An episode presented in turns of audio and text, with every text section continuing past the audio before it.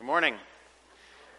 Good to see you all. I've been gone for a couple weeks, uh, but thanks for your prayers. We installed two elders in churches uh, in the CPC, one in uh, Red Oak, Iowa, and one in uh, Centerville, Tennessee. And so thank you for that, and we will continue to see the Lord's work in that.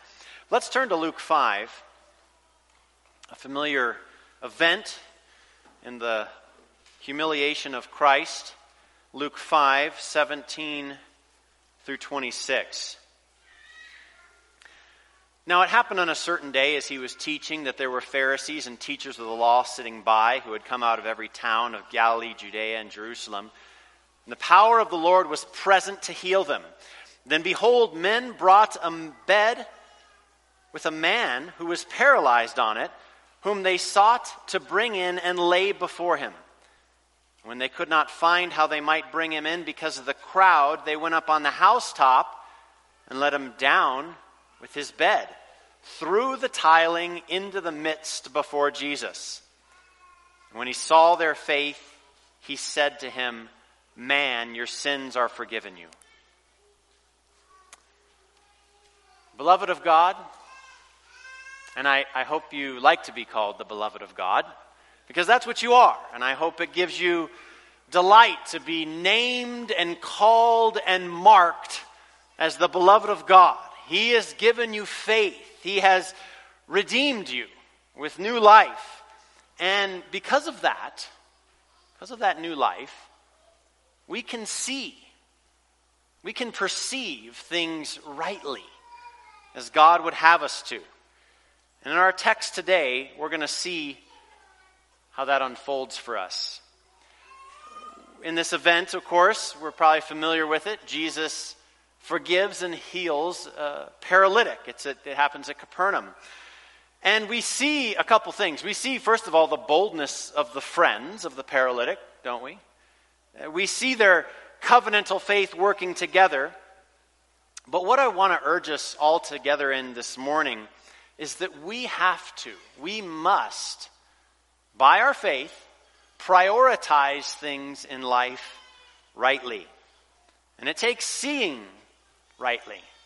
Let's, let's look at verse 20. It's really our main verse today. Verse 20.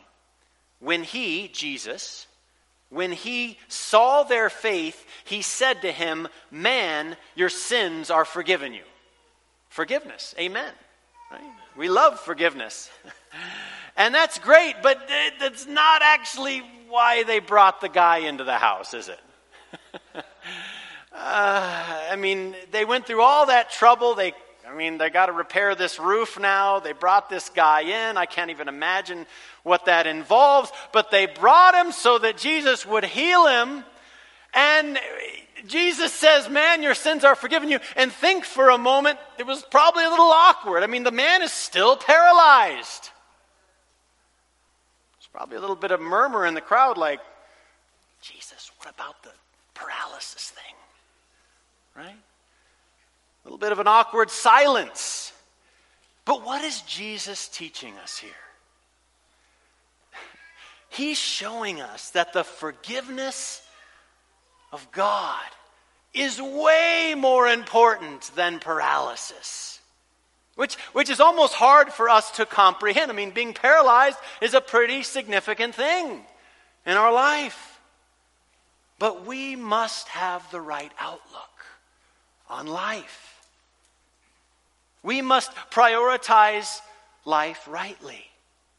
Upon this man that sort of was dropped in front of Jesus, what was Christ's priority? Jesus saw this man brought in by his friends, and Jesus deals with the true life threatening, life destroying problem in this man's heart, which was sin. To Jesus, the paralysis was really not that big of a deal. Now, it's not that Jesus lacked compassion, because can you go to heaven paralyzed? Absolutely. But you can't go to heaven with a heart in rebellion, covered in sin, serving sin against God. Paralysis is an awful condition. I can't imagine Perhaps some of you are or know people in that position. But sin is worse. Sin cuts us off from God and from Him eternally. So, so we need to engage our eyes of faith to see life rightly. If, if we were there that day, maybe in that crowd, and we saw this guy lowered through the roof, we probably would have seen, well, that's a paralyzed guy. That's a sick man. But Jesus saw a sinful man. Jesus knew this man's greatest need, as it is mine, as it is yours, and that's forgiveness. It's salvation. So when we interact with people, what are we seeing? Do we see the color of the skin? Do we see the type of clothes? Do we listen to the manner of speech? Or are we thinking there's a soul in there that will last forever? Either in heaven or hell. We remember, we've taught on it a lot, 2 Corinthians 5:16. In Christ, therefore, we no longer regard one another according to the flesh? We don't, we don't spiritually view people based on what's on the outside, but what's on the inside. Is this a redeemed, regenerate, saved soul? That's what matters to us. That's what we should see. That's what we should think about. It's what we should ask them about. It's what we should talk about. It's what should burden us foremost. What's the state of this other person's soul? That's right thinking. We must view this, these situations as Jesus did. What is the, this man's foremost need? It's not to get up and walk, although that would be great. It's salvation. It's forgiveness. And so we have to prioritize life in this way. And I want to take a little turn on this just to really practically bring this home to, to us right here in our particular crowd. Let me speak to the fathers for a minute. And I'm speaking to myself too, okay? You know, brothers, what I think Jesus is telling us here? Just an application that I draw. He's saying, Oh, brothers, I know there are lawns to mow and bills to pay and cars to fix and even rest to get and even in laws to visit and all kinds of good things that must be done to the glory of God. But those little souls that are running around in your house, you must prioritize these first. You must prioritize this, these relationships. You must lead in that way. We must, fathers, with faith rightly see and prioritize our households. We must love and nurture. We must husband our households well. We must cultivate these gardens God has given us. We must actively pull the weeds and plant good seed. We must prioritize our marriage. We must invest rightly. And you know what it'll take? Uh, sorry, I'm just sharing my heart and the convictions of God upon me. I've got to say no to something to say yes to something else. Isn't it a zero sum game for so many of us? You can't say yes a hundred times to everything. What will you say no to so you can say yes to what's more important in life? That is really what Jesus is saying as I read this text. But apply this however you want. Maybe to your neighbor, right? Let's say your neighbor, his dog barks all night long. I've been there. And maybe you should confront him to deal with that. Eh, that could be a righteous thing to do. But above all, above all else, foremost, what are you concerned about? Your neighbor's soul. So let the dog bark. It'll keep you up at night while you're praying for your neighbor's soul. Amen? See, see that's, that's right thinking. That's how, we, that's how we think in faith. Remember Jesus' priorities. Man, your sins are forgiven you. Jesus was saying, yes, we'll, we'll get to the paralysis, but we have to have first things first. And I in, in urge all of us to invest there, brothers and sisters.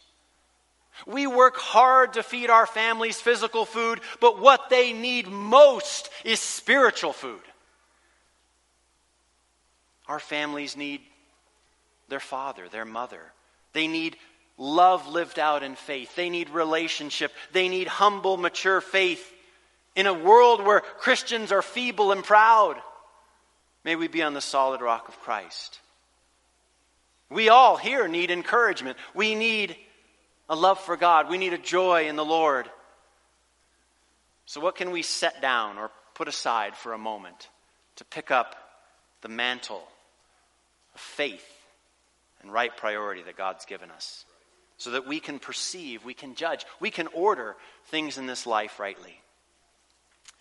May we keep first things first, brothers and sisters, and look at the soul of one another first. So I charge us all today and for the rest of our lives, oh, may we together May we prioritize God. May we prioritize eternity. May we prioritize the souls around us as first and the gospel. Look for it to take effect and be at work in our lives. For it and only it is the power of God unto salvation. Let's pray. Well, Father in heaven, as we come before you, we recognize our weakness in being attracted to perhaps the urgent, or that's what, that's what satisfies the flesh, or that what gives us rest. But God, you've called us to something so much greater, so much higher, as Jesus taught us here. Oh, it is the soul, it is the heart that will last forever. Father, fix our eyes upon that. And may we, may we put this first. May we prioritize our hearts and relationships. Oh God, this is what you've given us. This is what you've given us in particular in very specific ways. The people we know, the people we run into, the people we get to love and serve and give up for. God, we thank you. We thank you that you've given us life that we can see rightly. Oh God, help us Help us have more and more eyes to faith, to walk in the Spirit, to keep in step with the Spirit, and to glorify you in all of it. Amen. Now, if you're uh, willing and able, let us kneel for our corporate prayer of confession.